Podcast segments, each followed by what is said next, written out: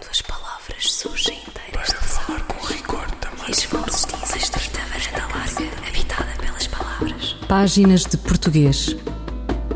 Um programa de José Manuel Matias, realizado pela Universidade Autónoma de Lisboa. Uma estrita varanda larga, habitada pelas palavras. Para falar com rigor da máquina do mundo. Quando as palavras surgem inteiras das águas e as vozes dizem os nomes na casa da língua. Os estudantes do ensino superior devem continuar a aprender a língua portuguesa? Pergunta pode parecer uma facécia, mas há circunstâncias que podem justificar tal cometimento. Para a investigadora Dina Batista, da Escola Superior de Tecnologia e Gestão, de Águeda, da Universidade de Aveiro, urge desenvolver o que denomina de estratégia de motivação para a sua aprendizagem e justifica. O papel do professor de português assume cada vez mais um duplo desafio: motivar os estudantes para a aprendizagem de uma disciplina pouco amada e sensibilizar para a importância das competências comunicativas em qualquer contexto. Tudo se baseia no inquérito a 119 estudantes que permitiu diagnosticar as suas dificuldades linguísticas.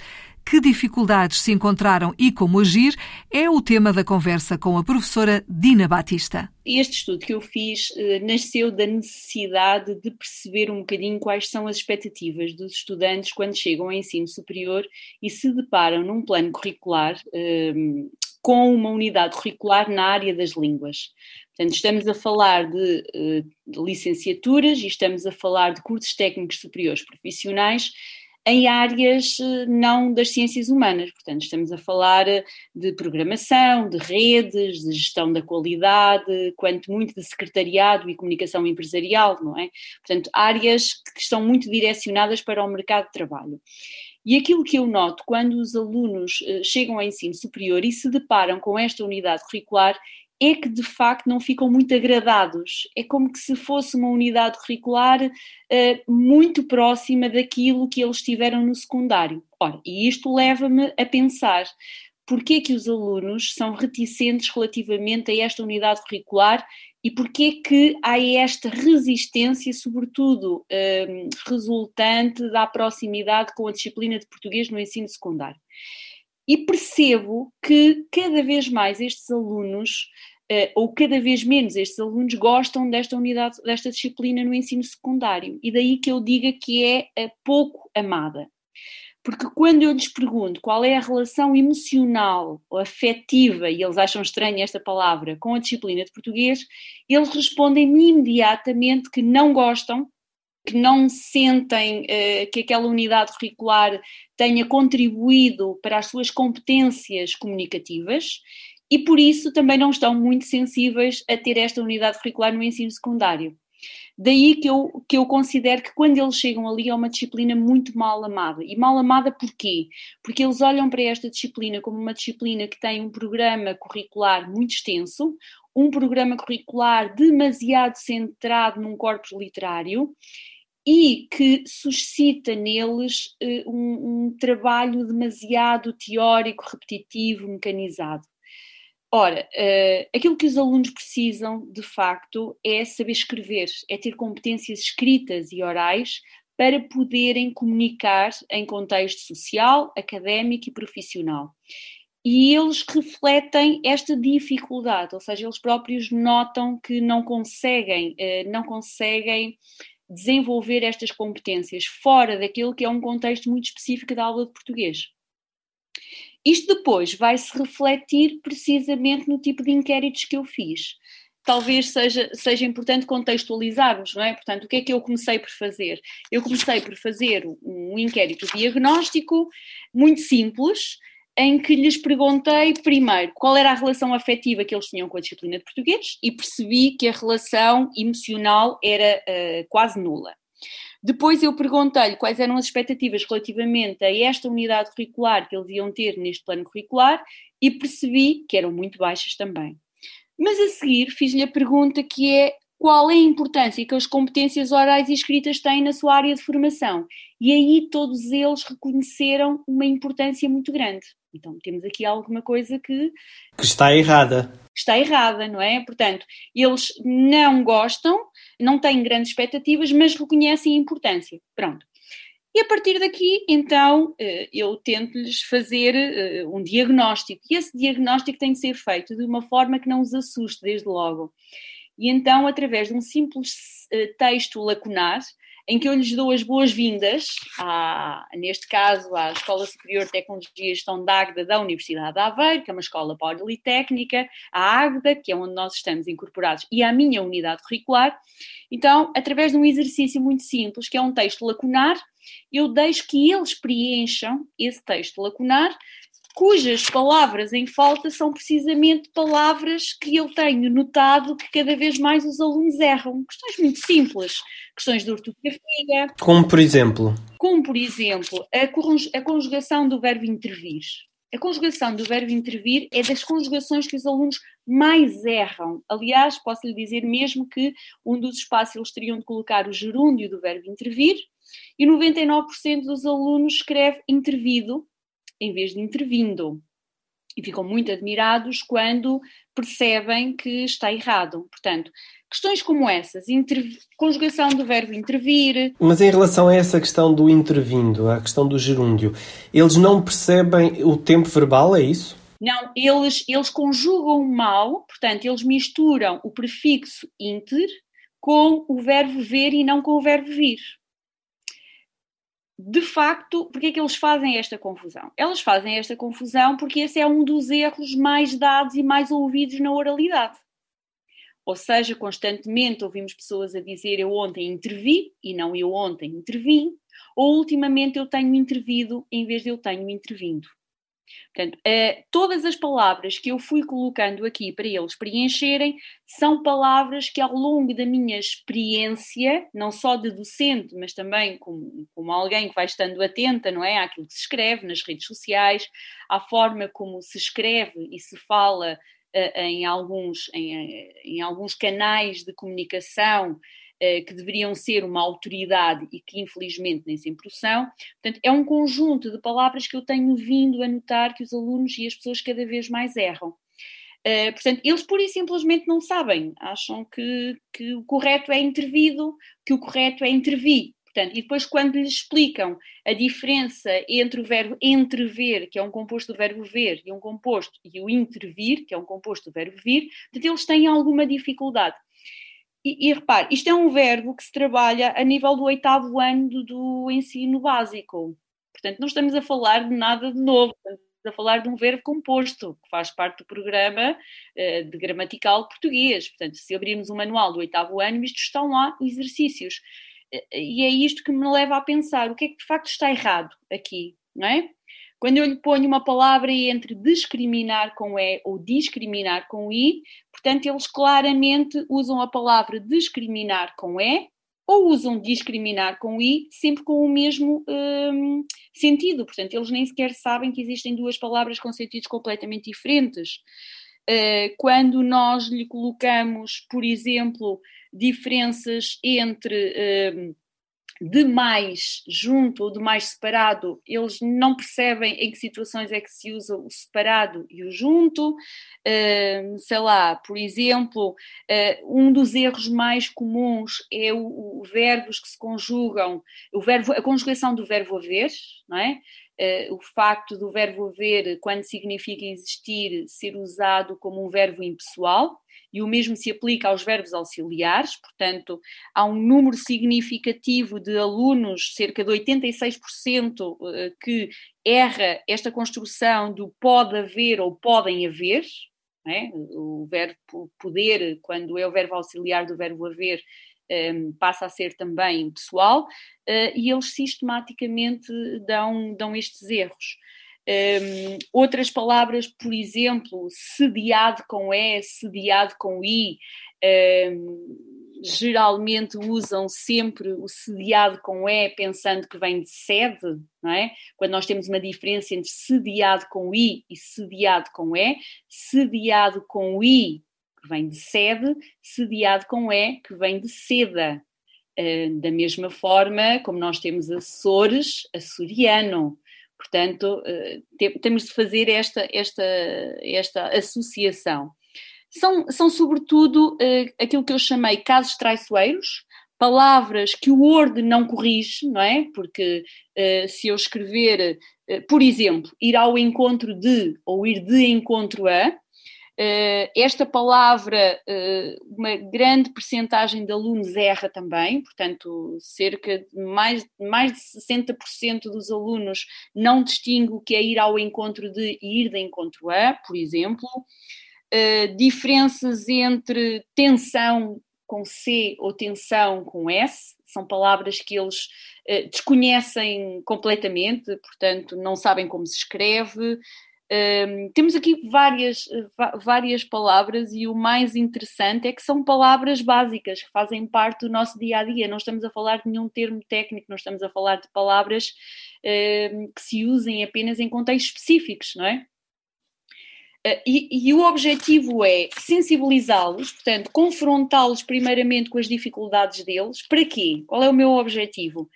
Para que eles percebam qual é a importância da minha unidade curricular. Basicamente, eu confronto-os confronto com as suas próprias dificuldades, mostro-lhes que essas dificuldades podem, podem descredibilizar a sua mensagem, a, sua, uh, a forma como eles comunicam, para depois eh, os cativar e os motivar a aprender. Eh, é basicamente essa, a estratégia que foi, que foi posta aqui e que, e que eu penso que acabou por resultar, eh, até porque um, analisando depois a avaliação no final, uh, nós temos uma taxa de sucesso muito mais elevada quando fazemos este exercício do que quando nos limitamos a, a dar os conteúdos de uma forma teórica, não é? Dina Batista, da Escola Superior de Tecnologia e Gestão de Águeda, da Universidade de Aveiro, sobre a estratégia de motivação para a aprendizagem da língua portuguesa no ensino superior, diagnosticar e sensibilizar. Fulgurações do nosso idioma. Um apontamento da professora portuguesa Carla Marques. A crónica de Carla Marques, esta semana sobre a palavra eleições, origem, evolução semântica e nuances de significação no contexto de eleições legislativas antecipadas. A palavra eleições veio, neste janeiro de 2022, assumir a dianteira, passando a ocupar lugar de topo entre as palavras mais convocadas. Uma eleição é um ato de escolha ou de dar preferência a algo ou a alguém. A origem desta palavra encontra-se no termo latino election, que por seu turno derivou do verbo eligere. Este formou-se em latim a partir da junção do prefixo e, com o valor de para fora, e do verbo legere, com o sentido de tomar. Desta união resultou a ideia de arrancar ou colher.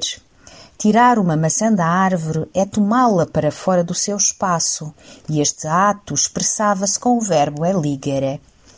Desta significação de âmbito físico, nasceram outras de natureza psicológica, como as ideias de escolher, selecionar, separar ou a de fazer uma escolha feliz. Assim, atualmente, proceder a uma eleição é escolher alguém ou manifestar preferência por alguém. Mas esta palavra ganhou também a ideia de qualidade, bem patente em expressões como livre de eleição ou um restaurante de eleição. Um traço semântico que virá talvez da ideia de escolha feliz que estava na origem desta palavra. O certo é que ainda hoje eleger alguém é tirá-lo para fora de um espaço onde se encontram todos os candidatos. É separá-lo e distingui-lo dos restantes. E isso significa que ele é o melhor, que ele é, para nós, o trigo no meio do joio. Este é o desafio que nos trazem estas eleições que agora se aproximam. Por isso, é chegada a hora de tomar alguém para fora e de procurar fazer uma escolha feliz.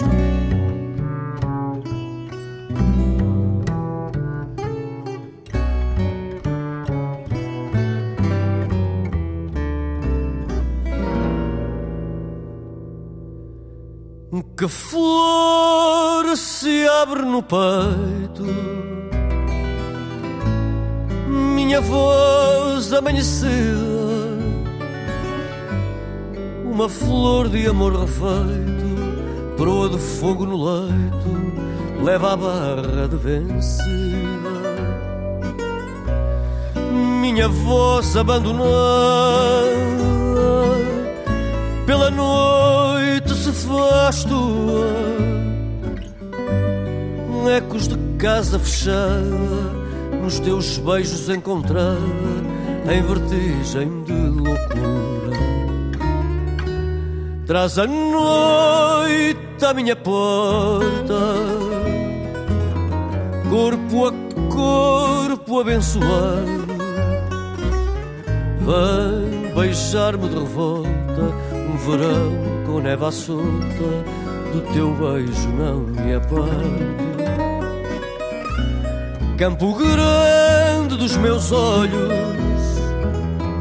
pecado em porto escondido barco que traz o teu nome, a porta em mim o ciúme.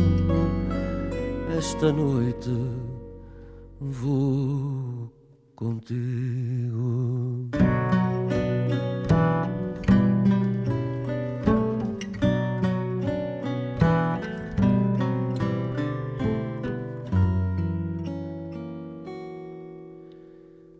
Tempestade contra o molho, um navio ao fim da tarde. Vou de um tempo que se esconde para um mar que já me foge, ainda o teu amor me arde. Um barco que o céu não derrota, corpo a corpo acendido. Filho que aos meus braços torna, vem beijar quem não te encontra, pelo fado foi rendido. Traz a noite à minha porta, corpo a corpo abençoado. Vem beijar-me de revolta, um verão com neve à solta, do teu beijo não me aparto. Campo grande dos meus olhos, pecado em porto escondido, barco que traz o teu nome, a porta em mim o ciúme. Esta noite vou contigo.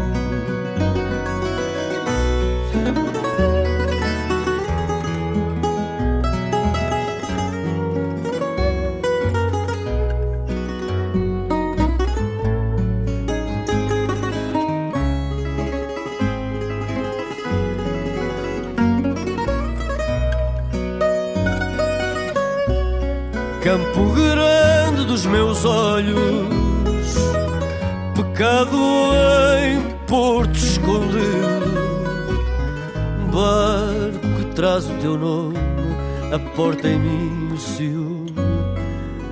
Esta noite vou contigo.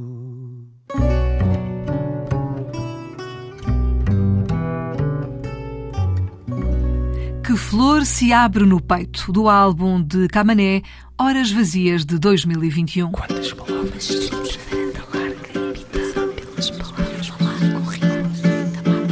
Continuamos a conversa com a professora Dina Batista, da Escola Superior de Tecnologia e Gestão de Águeda, da Universidade de Aveiro, sobre o ensino da língua portuguesa a estudantes universitários. E não será um estranho caso como o do Beco das Sardinheiras, o que pode configurar um hipotético distrato do idioma no magno rio que é o sistema de ensino e na complexidade das muitas interferências socioculturais, onde falham os livros e medra a rarefação, entre outras ponderosas razões. Dina Batista justifica e enquadra o seu plano. Ao longo deste meu artigo, eu fui, eu fui fazendo aqui uma, uma relação exatamente com, com que, aquilo que eu acho que foi falhou, com que foi falhando. E é importante uh, reforçar que, na verdade, uh, eu durante 17 anos fui acumulando no, no ensino secundário desculpem, no ensino superior. Portanto, eu conheço um bocadinho a, a realidade e a evolução também dos próprios programas curriculares.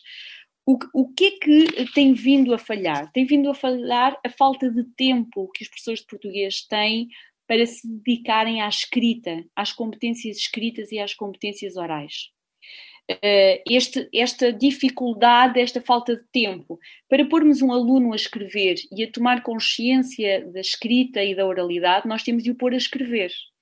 E pôr um aluno a escrever implica pô-lo a escrever, pô-lo a eu corrigir aquilo que o aluno escreveu, colocar o aluno a reescrever com base nas minhas orientações, o texto voltar para mim e voltar outra vez para o aluno até ficar perfeito. Portanto, este trabalho de revisão textual que vai ao pormenor, uh, porque é que esta vírgula está errada, porque é que esta palavra está errada, porque é que esta construção sintática não é assim, qual é a diferença entre, entre um ir ao encontro de e ir a um, um de encontro a este pormenor, esta beleza que a escrita tem, não é? Porque, porque escrever é uma arte também. Eu, eu costumo dizer aos meus alunos que a palavra texto tem na sua base textum, que vem, é a mesma palavra que está em têxtil, que está em tecido. E um tecido é um conjunto de fios que se entrelaçam. E um texto é também um conjunto de palavras e de frases que se vão entrelaçando uh, para criar um texto belo, tal como um texto, tal como um tecido. E é isto que falta, é tempo. Falta tempo no ensino para nós podermos com calma podermos trabalhar estas competências uh, linguísticas. E isto não, não se faz mandando os alunos fazendo um texto e depois corrigindo esse texto em conjunto, não é? Eu acho que, que neste momento os, os professores de português uh, são grandes heróis, porque com tantos alunos dentro de uma sala de aula, uh, com tão pouco tempo para cumprirem um programa tão extenso, mesmo assim ainda tentam, obviamente, trabalhar a escrita. Mas, mas isto é um trabalho que tem de ser feito desde, desde muito cedo. Muito cedo. Portanto, eu, eu acho que claramente é isso, é falta de tempo, uh, são programas extremamente extensos, um, muito focados na leitura. Os alunos, neste momento, estão muito focados na leitura de obras, quando de facto têm muita dificuldade em interpretar. Eu falo também aqui da questão da literacia. O que é que é isto de literacia? A literacia é muito mais do que ler, é muito mais do que escrever, é ler, entender, interpretar, ter pensamento crítico relativamente àquilo que se escreve e àquilo que se diz. Um, e, é basicamente é basicamente isso é mostrarmos ao aluno que a comunica quem tem a comunicação tem o poder nas mãos é? Dina Batista da Escola Superior de Tecnologia e Gestão de Águeda da Universidade de Aveiro sobre a estratégia de motivação para a aprendizagem da língua portuguesa no ensino superior diagnosticar e sensibilizar qual a construção correta as entrevistas devem ser o mais breves possíveis ou o mais breves possível? A resposta de Sandra Duarte Tavares. A construção correta é o mais breves possível. As entrevistas devem ser o mais breves possível, tão breves quanto possível. Na expressão o mais possível, podemos considerar subentendido o verbo ser. As entrevistas devem ser breves, tanto quanto for possível. A locução, o mais possível, desempenha aqui uma função idêntica à do advérbio muito. As entrevistas devem ser muito breves ou devem ser o mais possível breves. Assim, o adjetivo possível não concorda com o nome entrevistas, mas faz parte de uma locução com a função de um advérbio, intensificando o valor do adjetivo breves. E a regra é a seguinte: na expressão o mais possível, o adjetivo possível fica sempre no singular, independentemente do adjetivo que exista na frase. Sandra Duarte Tavares, linguista. Textos que se ouvem ao espelho. Textos antológicos em louvor da língua portuguesa. A lição de gramática fora pensada, pelo menos parte dela, em casa. Os espanholismos do vocabulário do toureiro e a sua justificação a partir daí, falei-lhes de anglicismos e francesismos, de italianismos e respectivos mais frequentes domínios vocabulares. Outra coisa em que toquei, a propósito das palavras, foi no eufemismo. Perceberam? O maroto do Arthur, quando eu lembrei que a pessoa a quem morre um parente muito querido, diz de preferência ele faleceu. Descobriu logo. Ah, é por isso que no jornal nunca vem morrimentos, vem sempre falecimentos. Se eu não risse, era um palerma. Se eu o mandasse para a rua, era uma dúzia de palermas. Natural de Azeitão, o poeta da Rábida teve vida breve. Professor de português, Sebastião da Gama colaborou nas revistas Árvore e Távola Redonda, tendo iniciado o seu percurso literário com Serra Mãe, a que se seguiu Cabo da Boa Esperança e Campo Aberto. Faleceu em 1952, com 27 anos de idade. Ambientalista, antes do tempo, tocado por uma rara sensibilidade, respirou a Serra-Mãe e foi pelo sonho como escreveu.